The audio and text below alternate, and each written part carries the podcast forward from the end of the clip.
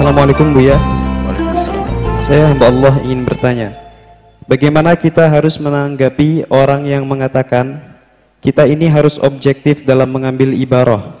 Jangan melulu dari sunni dari sunni. Selagi ada argumennya misalkan seperti kitab kumpulan-kumpulan fatwa ulama yang akidahnya berbeda atau akidah lain. Yang kita ambil ya kita ambil gak apa-apa. Jangan terlalu fanatik gitu. Khususnya dalam permasalahan fikih. Terima, terima kasih Bu ya.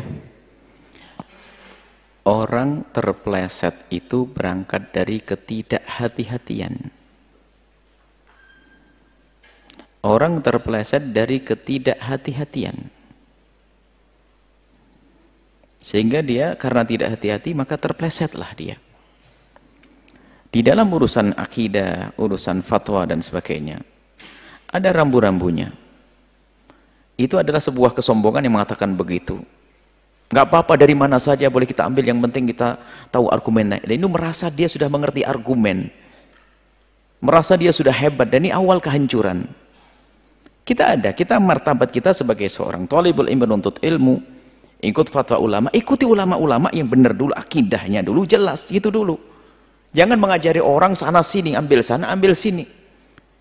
Orang awam nggak ngerti mana yang benar, mana yang batil. Disusupkan bisa kena, jangan dirusak orang. Saya tetap berprinsip bahwasanya harus berpegang kepada ulama dulu, ulama kita. Memang kebenaran ada di akidah. Jangankan kok yang sama-sama Islam. Di agama lain pun ada kebenaran kok. Kita tahu bahasanya Bible, Injil, menurut keyakinan kita sudah dirubah. Tapi kalau kita baca masih ada kak petunjuk-petunjuk kebaikan kok.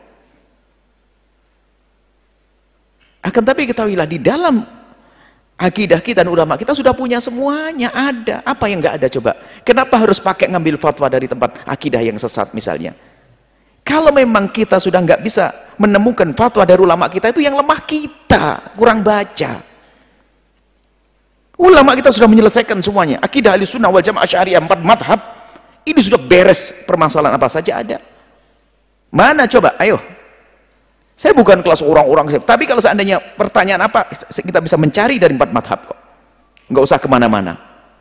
Nggak perlu kepada akidah yang sesat, nggak perlu. Jadi kalau ada orang tidak menemukan dengan kekayaan yang ada pada dirinya, itu karena kebodohannya tidak bisa melihat kelebihan ada dalam dalam kelompoknya sehingga bingung memang betul secara umum benar kok ida bahasanya kebenaran bisa diambil dari mana saja iya itu betul cuman kalau orang awam seperti kita awam lalu mau melanglang masuk wilayah akidah yang lain. Sesaat urusan fikih, sesaat urusan akidah. Yang penting argumen, argumen apa? Yang kita lemah kok. Justru harus tegas masalah ini, tidak. Kita cukup dengan akidah yang sudah jelas ini. Dengan ulama-ulamanya fatwa apa yang tidak ada, yuk tunjukkan fatwa apa yang tidak ada. Yang kami sampaikan mimbar ini bukan omongan saya, saya ngambil dari ulama kita kok. Dari rumah ulama. Jadi jangan-jangan ajari umat untuk tidak punya pendirian. Sebab orang awam ini adalah orang awam kita awam ini sangat terbatas kemampuan untuk memahami sebuah argumentasi dan sebagainya terbatas. Masuk wilayahnya orang lain, nggak ngerti dipikir benar. Itulah awal kesesatan. Makanya kenapa orang akidahnya sesat? Ya karena begini nih. Kalau saya tegas tidak. Tidak bisa. Cukup. Kalau misalnya Anda sudah kuat memang, hanya sekedar membandingkan, okelah Anda membandingkan. Bagaimana di akidah sana ada enggak? Oh ada. Kita sudah ada kok. Tapi hujahnya tetap dari ulama kita, nggak perlu ke tempat lain, nggak perlu. Apa yang nggak ada? Coba.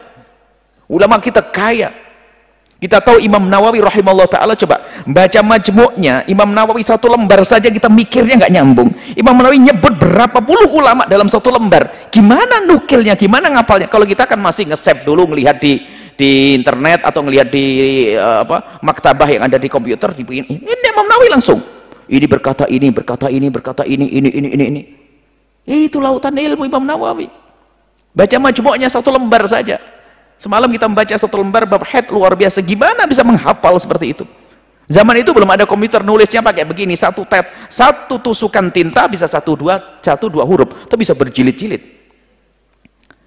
Jadi kami tetap himbau kepada siapa pun untuk waspada dan hati-hati urusan fatwa. Kalau bertanya fatwa yang akidahnya benar dia, kalau urusan akidah, jangan asal saja, jangan asal. Coba-coba pun nggak perlu akidah kok main coba-coba. Anda bertanya kepada orang yang salah kemudian anda akan diberi akidah yang salah sementara dia mendatangkan argumen menurut dia anda terpesona. Anda ke bawah Ini awal kesombongan seolah dia paham argumen, bisa mengadu argumen, bisa membandingkan argumen. Awal kesesatan.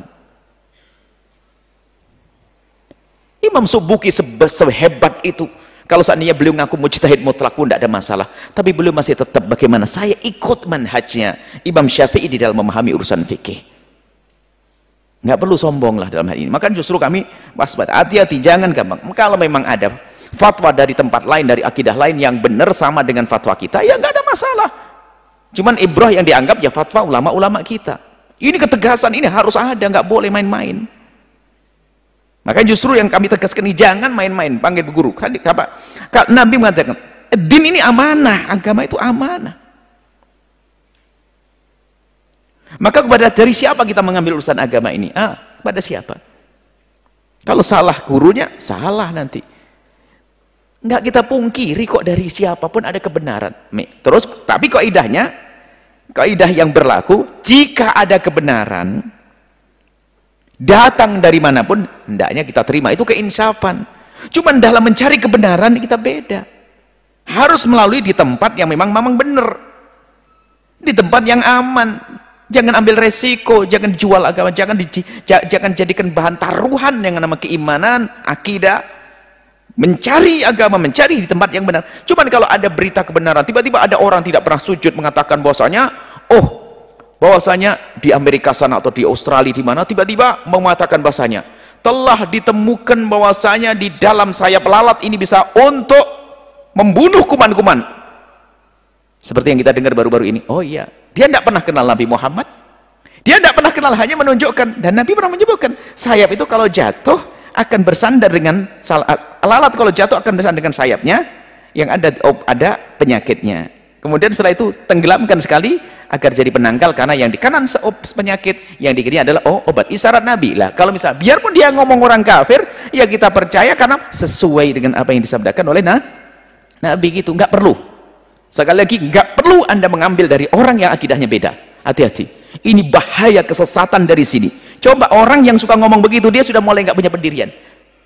Lihat saja. Orang yang sudah mulai begitu, kita bisa belajar fat di mana saja ngambil sana. Ah, lihat sudah nggak punya pendirian, sudah nggak jelas ngomongnya nggak jelas sudah.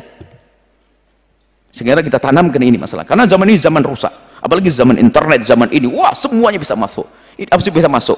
Iya, sekarang yang namanya fatwa, ini seperti kita masuk supermarket daging apa saja, daging kambing ada, daging kucing ada, daging babi ada dan sebagainya. Kita kalau masuk dunia internet semuanya ada. Fatwa orang baik ada, fatwa setan juga ada. Semuanya masuk. Ayo. Coba browsing judul apa saja, keluar semuanya dari akidah benar gak benar, ayo. Makanya salah satu ciri keselamatan kita adalah kalau belajar ada talaki, ada berguru ini dulu. Baru setelah itu wawasan, oke. Okay. Talaki dari murid ke guru, gurunya ke gurunya lagi sampai baginda Nabi Muhammad SAW jangan hati-hati jangan mudah mengambil fatwa belajar dari orang yang akidahnya tidak sama dengan anda berbahaya. Menjerumuskan anda. Anda akan terbawa secara halus apalagi dia punya lesan fasih punya otak cerdas tapi sesat. Oh cerdas manis mengemas omongan. Anda terbawa oh enak omongannya. Ah, dari situlah awal kesesatan. Semoga Allah menjaga iman kita dan akidah kita. Allah alam